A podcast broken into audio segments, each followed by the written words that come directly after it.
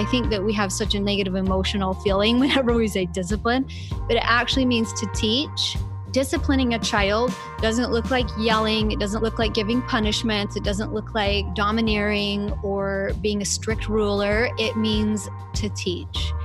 And so if you are yelling, you're not teaching. Are you looking for real life, tried and true tips and tricks to help with all the nitty gritty stuff of mom life? Well, this podcast is for you. Welcome to the Mom Force. Today, we are in for a real treat. We have a true parenting guru on this episode of the Mom Force podcast. Please welcome Ralphie Jacobs. Hey guys, how's it going? I'm so glad you're here today. Last year, I stumbled upon your Instagram as you were sharing a hashtag I am this kind of mom. And I love that so much. And I very rarely join in on that kind of stuff. But I posted a picture of me with my kids being a little wild and crazy with a note saying that I am not a perfect mom. I make all kinds of mistakes. I just hope that my kids know that I'm doing the best I can and I'm willing to say I'm sorry. I love that campaign. Did you start that? Yeah, I did. And it was completely a whim. 100%. I uh, wrote a post, quickly put the hashtag up, and it was so popular that I've been doing it a couple times a year, pushing the campaign just to really sink into your own type of motherhood and focusing on your strengths rather than trying to perfect your weaknesses which we all know isn't possible, but really doubling down on those strengths and embracing your type of motherhood. I really think that we just don't give ourselves enough credit for the good that we do. And so it's just kind of a practice for us adult humans to look for the good that we do.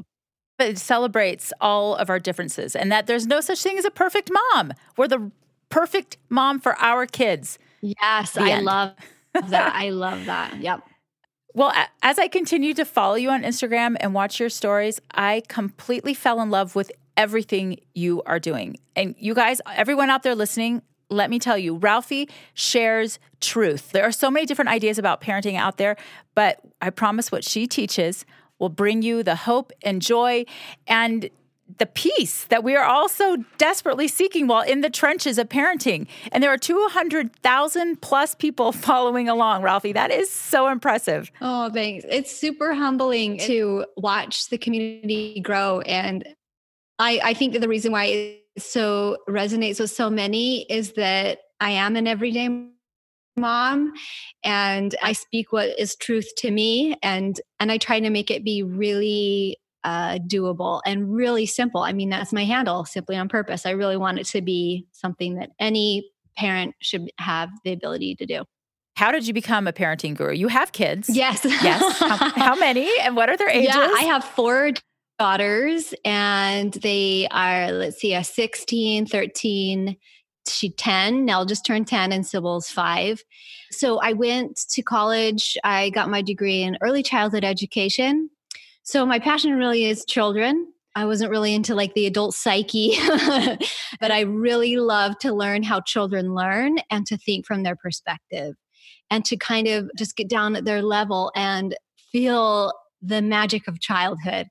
And so that's what I had been doing forever. I uh, taught preschool, I taught in kindergarten, I developed curriculum for children's organizations, but I learned that really like I can impact them for just a moment, but they go home to their parents and their parents will impact their lives forever. So I just completely switched gears and started teaching parents what I know and what is truth to me. And it just has been super, super successful. And your whole thing is positive parenting, which I have to say, it is hard to stay positive when kids are misbehaving, right? and, and, discipline is one of the hottest topics in our Mom Force Facebook group. So many posts asking for help in disciplining our kids. And so I was hoping that today you would help us with some of those hard questions. Oh, it would be my pleasure. I'll do my best. Fingers crossed. Let's start with Janessa. This is her question. Mamas, I need your advice. How do you discipline your children? Or how do you respond when your kids don't listen or fight with their siblings? In our family, our main issues are teasing and screaming between siblings and not listening to rules and repeatedly asking mom for something when I've already said no and then have to tantrum when I get mad after the fifth time asking. I can totally relate to all mm. that. And there are two big things there not listening and then the fighting and arguing with siblings. Yeah, there's so much to unpack with just that one comment.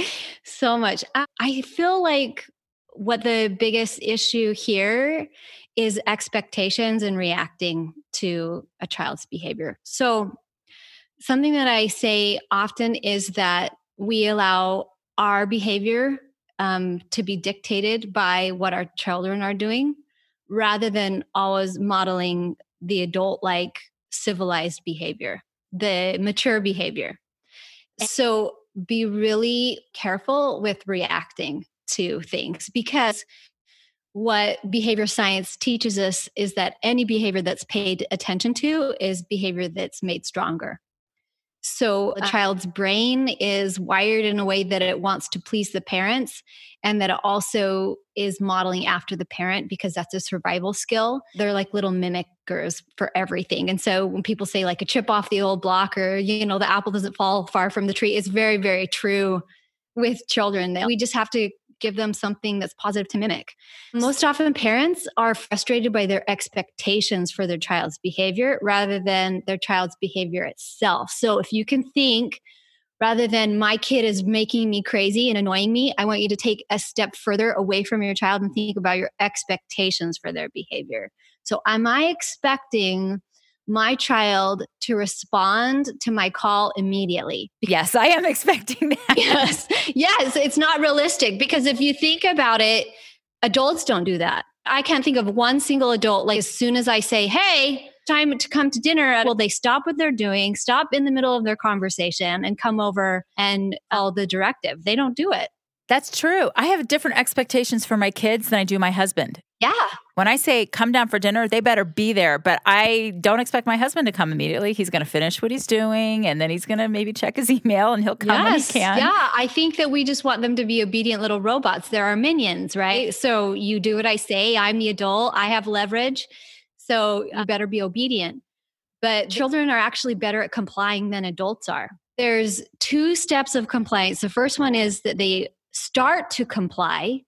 And the second one is they fully complied. So give them at least 20 seconds to start to comply. You can get closer to them. Proximity is really important to kids and get down at their level or touch them in a safe way. Call them by name and say, Sam, I need you to come to dinner and turn that off in one minute. What do I need you to do? And then you get them to engage and kind of parrot that back to you so that they know the expectation and that they've taught themselves, hey, I know the expectation and I'm going to do it for mom. Then they'll be so much more likely to comply if you've made sure to engage their brain but give them a chance like give them time to to stop what they're doing stop the math problem that they've just started or stop they're like in deep play so they're playing with their legos or their barbies or whatever and you need them to transition to something else because that's your adult story have respect for your children to honor your children and I say this over and over again like, honor your kids. I know that they're hard. They go through a lot of developmental junk behavior, but hey, so do we. So really think about their potential, think about who they'll become, think about who they are now, and honor them. I love that thought of honoring your children. I don't think we necessarily think of that. Like you said, there are minions. they are to do our, our bidding and follow our rules. Speaking of rules, my youngest is 12. And you would think by now, I've got seven kids. My oldest is 25. I would have thought that I would have had this parenting thing figured out, but my youngest is literally making me dig deep and start from scratch.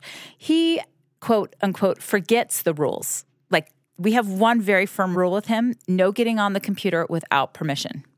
Yet every single day he forgets that rule. And I want to honor him. I want to give him the benefit of the doubt.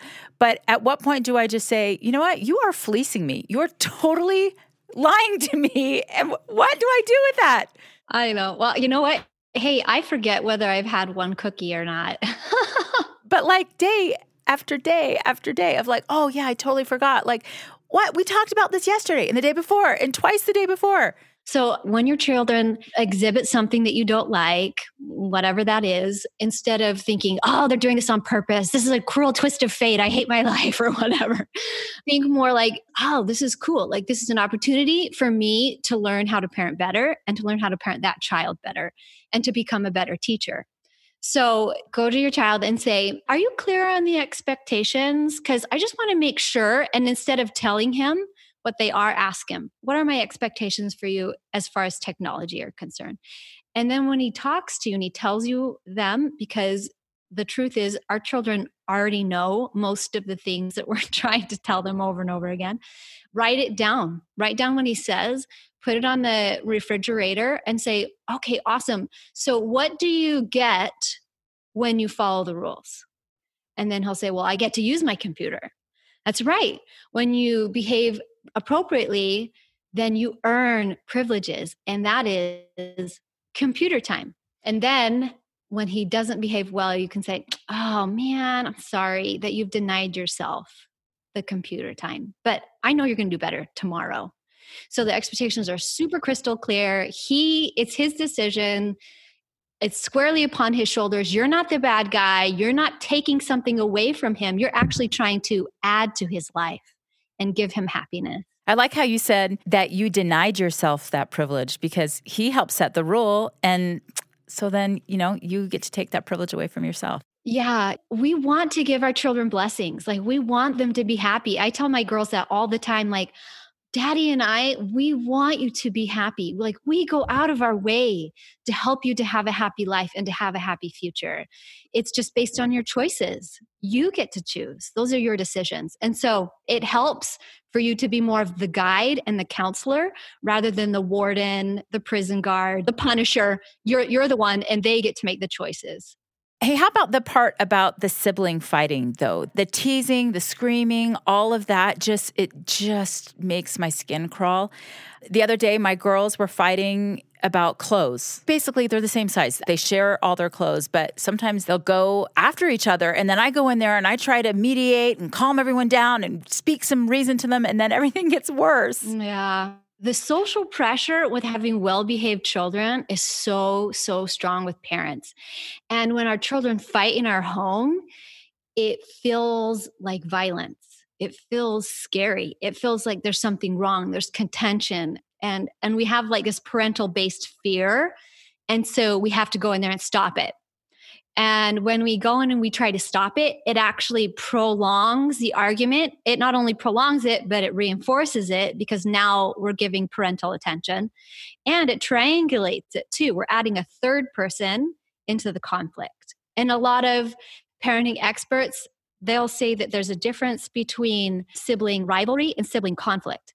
Sibling conflict is just between siblings, and sibling rivalry is when a parent inserts themselves in the into the conflict. So children are rivaling for the parent's attention. And if you insert yourself, chances are they're going to sense some rivalry because it's it's hard to be completely unbiased. Like I tend to take the younger kids' point of view and then the older kid feels neglected. And it actually polarizes kids even more because what we have a tendency to do is in order to make a decision about what's happening, we throw out a label you're being mean. Stop picking on them. Uh, can't you see that she's trying to get along with you, but you're not listening to her? You know, over and over again. So we're supposed to just stay out of it. Well, here's the trick over 90% of sibling rivalry or sibling conflict is inconsequential. That means it, it doesn't deserve a second of your time. There's no consequence that should be attached to it by the parent because it has natural consequences. So it doesn't need your attention. Usually they'll resolve it on their own. I talk about this in my workshops and on my audio course, like how many things they learn through their arguing. I promise you my my household is very much the same as other people's homes. My children have not necessarily changed 100% i have changed. Me my perspective has changed. And so when i hear my kids arguing instead of thinking i need to go in there and stop that they're being mean to each other I can't believe they're behaving like this. Haven't I told them before? Et cetera, et cetera. I think to myself, they're safe in my home. They're vulnerable. They are human.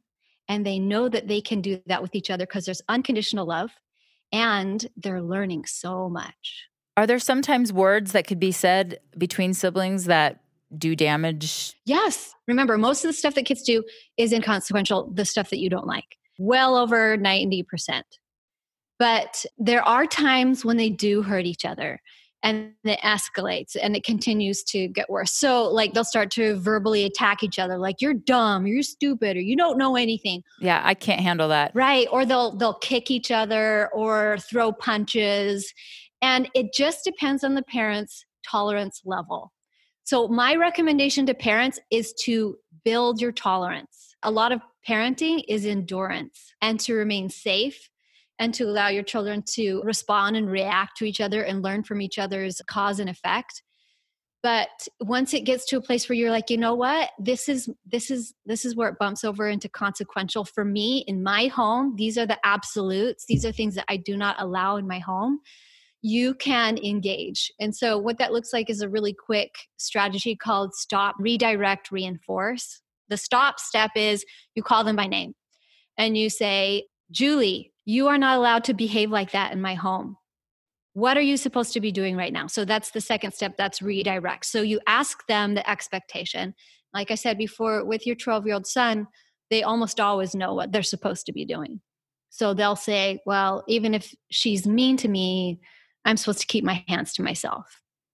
And you say, Yeah, that's right. That's a really good answer. And I'm glad to know that you know what I expect you to do and then walk away. And the, the strongest step is number three, where you reinforce. And parents don't do like we forget, like, oh, we've got to like give them positive feedback when they're behaving well. So go back in like a minute or two minutes and say, I'm so glad that you guys are talking about how to resolve this in a mature way. Thank you so much for being kind to each other. And then you, you walk off.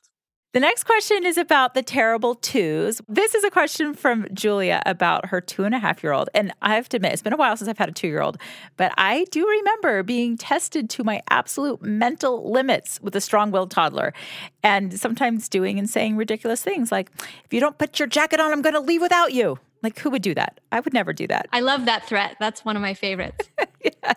Well, this is Julia's question. She says, How do you discipline a two and a half year old?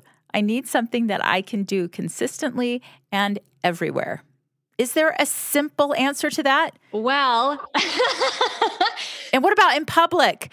In public is the worst. You know, in the grocery store when they have an ultimate meltdown. It is hard. And again, going back to that social pressure, remember that parenting is it's not a social matter. It's not. I mean, we make it social because we are like fear based. Honestly, when I see a mom struggling with a tantrum in a grocery store, my mm-hmm. heart goes out to them. I want to just pick up that baby and and calm them down because I've been there. And right. it is not I know. I know so many fun. of us have compassion when we see it and we want to help, but I think that when we're in the moment and it's our child, it's embarrassing. So it's not a social matter, it's it's emotional it's spiritual it's but it's something that you decide in your own home and you make purposeful decisions for it. So separate yourself and the decisions that you make from society like because we can't allow social pressure to dictate how we parent our kids because if we do it'll turn out pretty negative. Is there something developmentally in a two and a half year old though that we should be thoughtful of and mindful of as we're trying to discipline yeah. So I love how she how she framed that question. What she said is, "How do I discipline? How do you discipline your two and a half year old?" And I just want to remind everybody that the word discipline it doesn't mean punishment. I think that we have such an emotional, negative emotional feeling whenever we say discipline, but it actually means to teach so, disciplining a child doesn't look like yelling, it doesn't look like giving punishments, it doesn't look like domineering or being a strict ruler. It means to teach. And so, if you are yelling, you're not teaching their brain is not even in the thinking mode in the thinking part of the brain. You're probably teaching them the wrong thing if you lose your cool and yell and right. I mean well that is true. You are you are always teaching your child something but what they're thinking is i want to get away from them. I want to avoid them or i just want to fight back. So when you say i want to discipline my child yes of course we all want to discipline our children but that means we want to teach our children So, one of the many reasons why children misbehave, and many experts, by the way, say that there's no such thing as misbehavior, it's only stress behavior. So, one of the reasons why a child misbehaves is that they don't have the ability to perform. So, think to yourself instead of they're, you know, they're making me late for yoga class or whatever, think to yourself, why? Why why is this happening and how can I help? Like, what can I do better? How can I teach better? Or how can I set them up for success better so that they aren't stressed? Do they need better sleep? Or am I trying to grocery shop during lunch, uh, during nap time? Are they hungry? Are they overwhelmed with their schedule, with the expectations that I give them, or with the environment that they're in right now? Children are good, they're inherently good. And they, they want to please their parents. So think about what can I do to help? How can I be more proactive in the situation. With a two year old, there's some disagreement about like redirection, but I love it. I love redirection with little toddlers and not redirection as in like you're totally distracting them from their emotions what i mean is redirection is that you are you're noticing what they need or what they want or what they're trying to do and then you can speak to that like so let's say for example a child is trying to get a toy that's on the top shelf and so they start climbing up the shelves. So you could say you want that toy that's up there and you're trying to think of a way to get to it. Let me show you a safe way to get to it. So you put this the stool up there and you say here climb up. This is a safe way to get to the toy that you want. So you're always with a two year old or three years old or four years old you as a parent should focus all of your energy all your resources your time to teaching your child what they should be doing. You know, I remember when my Henry was, oh, he was probably two or three. My mom was visiting, and he was in that phase where everything was no, no, everything I asked him. And my mom's like, give him something else to say. And so we trained him instead of saying no to say, okay, mom, I will. Except it always came out like, okay, mom, I will. you know, his gr- husky, grumpy voice. He often didn't really want to do what I said, but it gave him something else, like proactively and positive, that it almost became impossible for, for him to be disobedient. Oh, it was oh, like I a miracle. That. So cute. It didn't really work on my youngest, however. yeah, some so. kids it doesn't work on, and some does it works on really well. Think of something else rather than the negative form. So parents will say, get off of that, stop doing that, don't touch that, don't touch anything. Uh, so all that's saying to your kid is don't have fun. That's so much negativity. Right. Yeah. Like, well, okay, oh, what what can I do? Or what should I be doing? And so instead of saying, you know, no, stop, knock it off, think use your time and your energy. Those are limited resources for a parent to teach them what they should be doing. Talk about what they can do. let's go from the toddler to the teenager because that is that's my meat and potatoes right now. I remember as a teenager myself really struggling with respect. Like, I remember being disrespectful on purpose. I needed to express myself and I was to sass my way through it. And Monique on our Facebook group, she's also struggling with this. She says, I need help. What are some ways you handle your kids talking back and giving you sass? What teenagers do really well is they intimidate. So uh, they kind of puff themselves up, make themselves look bigger because anger like is a secondary emotion. It's always hiding things that are more vulnerable, like fear, anxiety, shame, guilt, um, just being embarrassed. So they'll puff up and they'll intimidate. And um, one of those great ways to intimidate or to gain leverage, they'll try to do it too because they they look like an adult, right? They have a big body like an adult, so they'll try to gain leverage like an adult, and they'll backtalk or they'll try to be in control of the situation. And that's how that's how they gain control. When a child is a teenager, your control over them is supposed to be decreased. You are just supposed to be the one that they are inspired by. You know, you influence what they do, but you no longer have control. You're not the enforcer. Mm-hmm. That is such a new way of thinking, a mind shift. Yes, you are there to inspire them. Yeah. But when they act like they hate you. So here's a wonderful way to inspire a teenager. And this was a study that was done by Glenn Latham. He would take teenagers, even in like correctional facilities, and he would give them a directive or he'd have their parents do it. And he said that even the teenagers that would like spout out foul language and yell and threaten to hit, that he would be calm and talk to them in an empathetic way, be compassionate. And he says that 98 out of 100 times by the third directive, they'll comply if you're safe. That's probably easier if you recognize what the other emotions are. Exactly. The fear, the anxiety, the insecurity. Yeah. And one of my favorite ways to do that is uh, just the little phrase, just like me. So that helps with toddlers, it helps with elementary school age and teenagers. Like my teen, when she has a lot of deadlines pressing up against her, she gets frantic. Just like me. yeah, yeah, in like perfectionist mode, and she doesn't want anybody to talk to her. And that's totally just like me, you know? So I think to myself, instead of like, that was rude, I'll say, just like me. Like I struggle with that too. And I could be better at that too. So it's okay that she has a hard time with that. So, yes, be compassionate and, and stay safe. If you stay safe, your children are so much more likely to comply. Number one, they're more likely to apologize to you later as well because they see you as their North Star. They see you as the person that they want to become.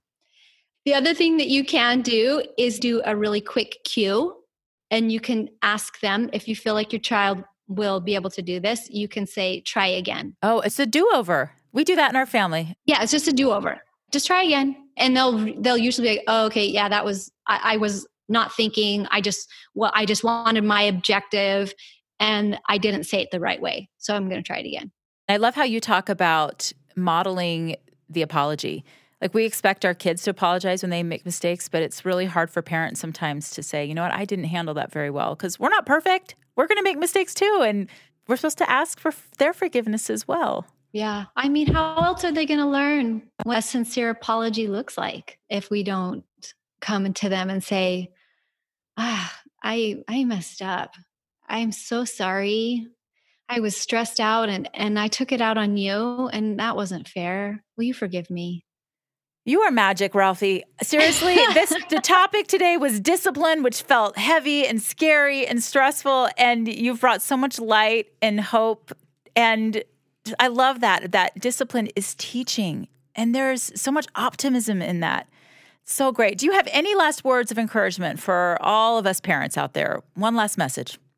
Oh man, I I guess my message is always of hope. There is always hope it's never too late to make positive changes. So never feel like, oh, you know, my kids are all grown or I've already yelled at them seven times today. It's never too late. I would be so grateful if my grandmother um, made a positive change.